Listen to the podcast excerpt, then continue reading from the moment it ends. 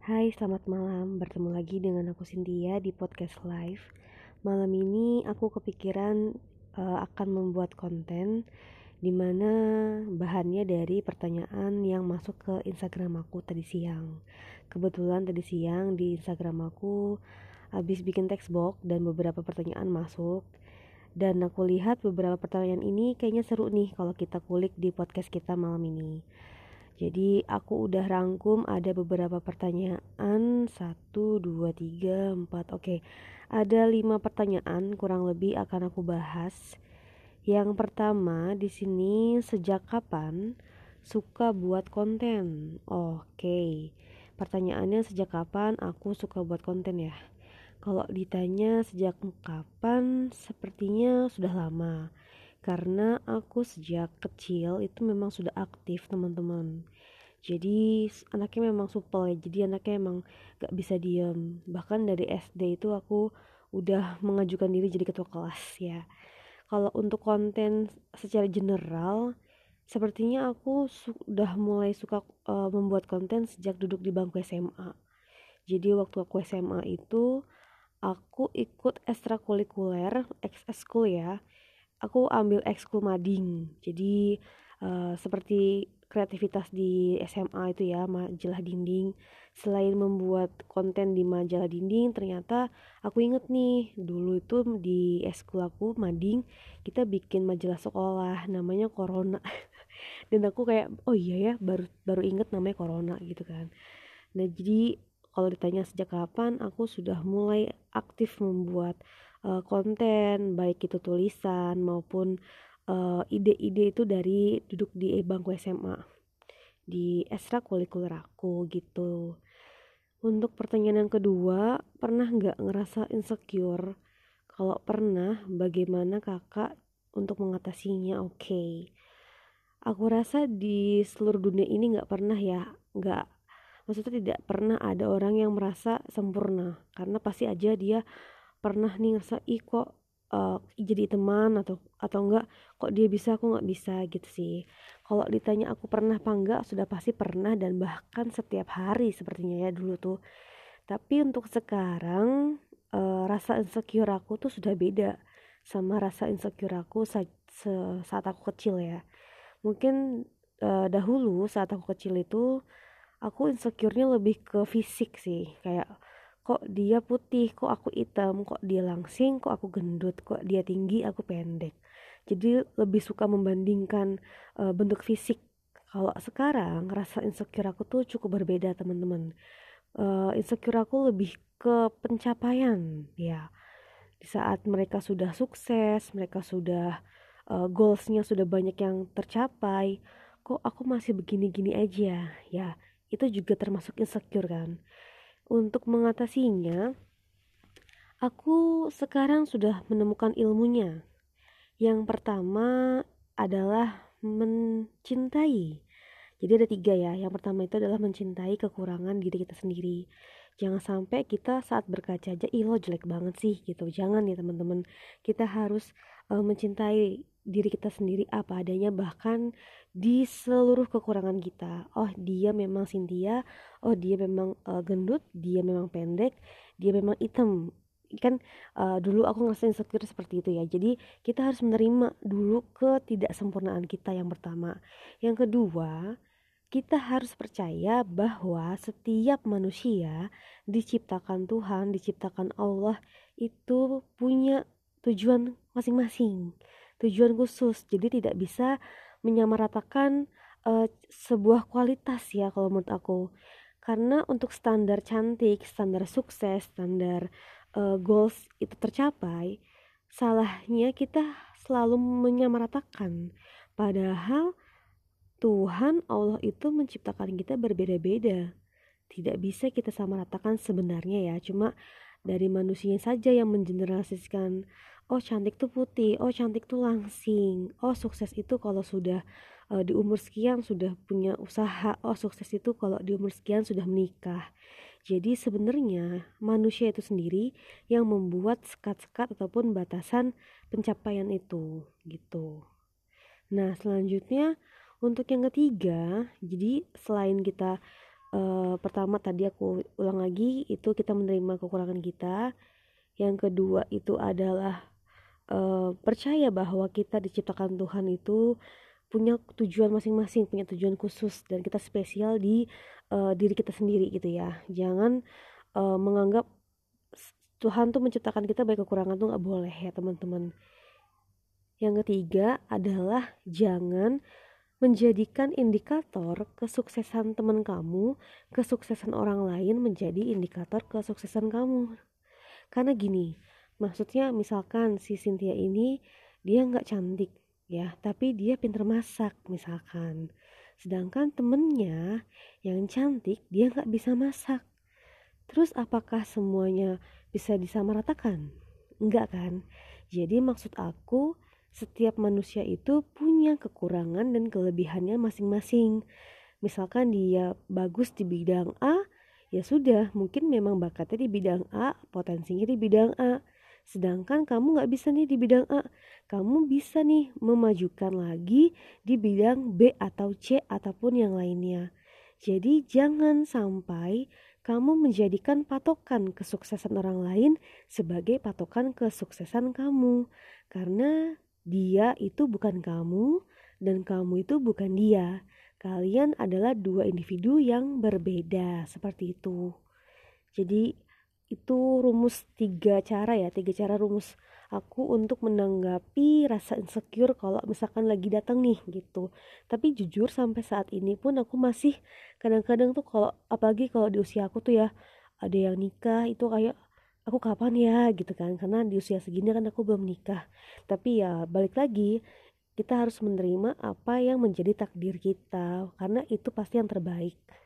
Yang ke apa nih pertanyaan ketiga tanggapan untuk haters.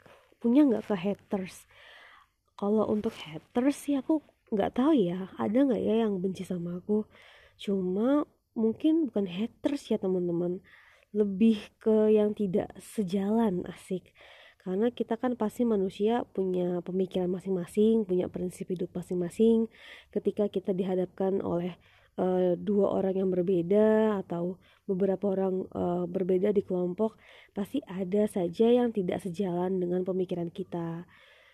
Uh, mungkin juga tapi gini sih kalau aku ya meskipun kita berbeda pendapat uh, ada juga konflik tapi menurut aku jangan menjadikan mereka tuh hater sih. Jadi kita ya uh, terima aja perbedaan itu. Kalau untuk bagaimana cara menanggapinya gini sih. Contoh misalkan aku lagi ada masalah sama si A gitu ya. Biasanya aku tuh uh, lebih suka menarik diri dulu teman-teman. Jadi aku nggak mau yang namanya memaksakan kalau aku masih bad mood masih nggak mau diajak bicara gitu aku bener-bener nggak bisa banget dipaksa. Kalau misalkan aku dipaksa aku akan kelihatan banget bad moodnya gitu.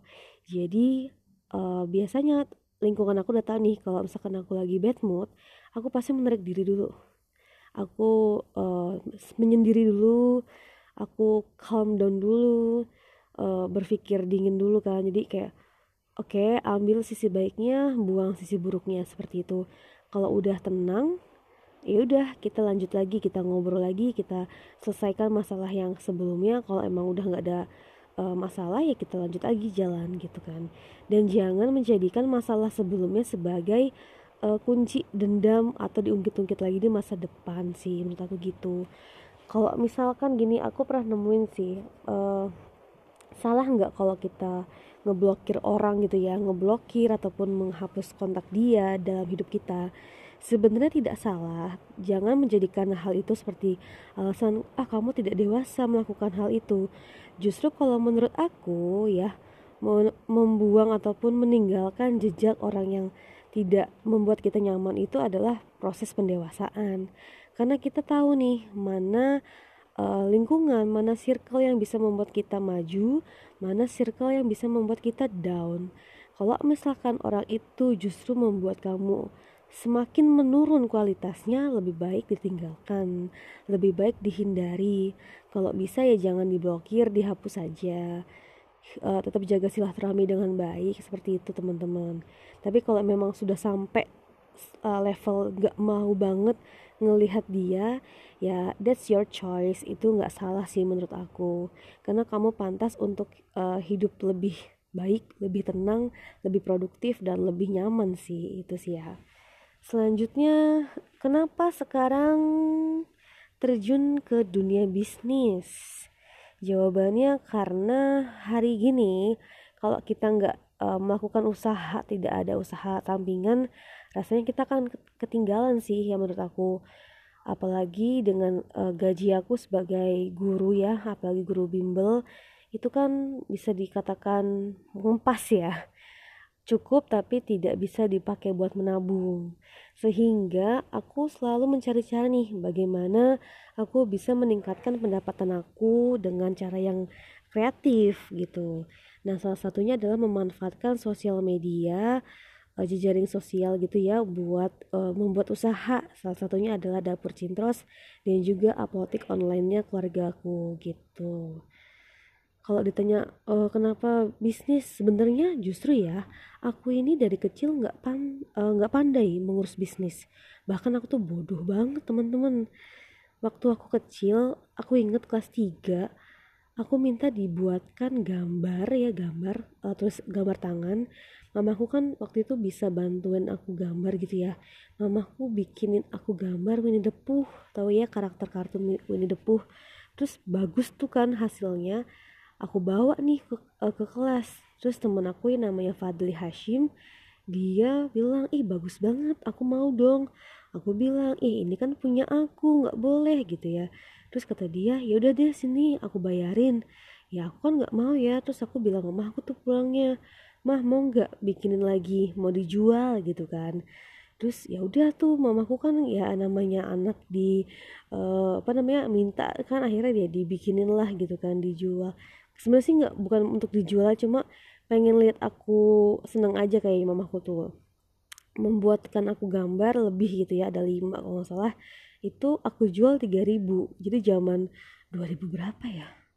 2000 berapa aku lupa waktu waktu aku kelas 3 SD itu aku jual nih. Dia beli bilang kan Cin bawa nggak gambarnya? Gitu kan. Nih bawa. Terus dia mau beli dua tuh guys. Dia mau beli dua.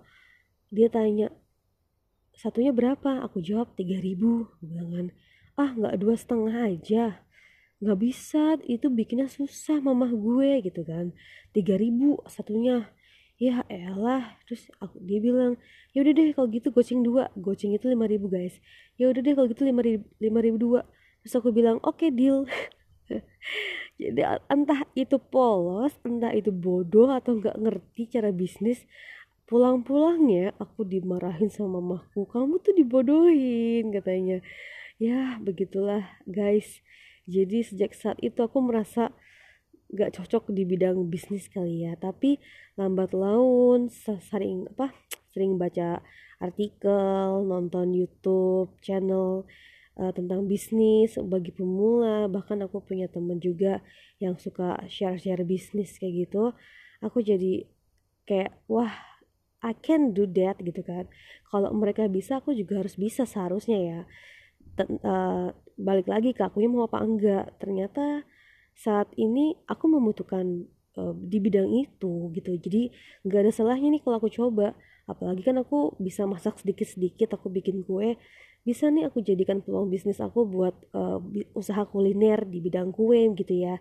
Jadi dan pastinya nggak yang mengganggu kerjaan utama aku sebagai guru nanti biasanya kalau aku mau bikin uh, kue biasanya aku PO siapa nih yang mau biar sekalian seperti itu teman-teman Selanjutnya yang terakhir, harapan untuk Cynthia di versi masa depan.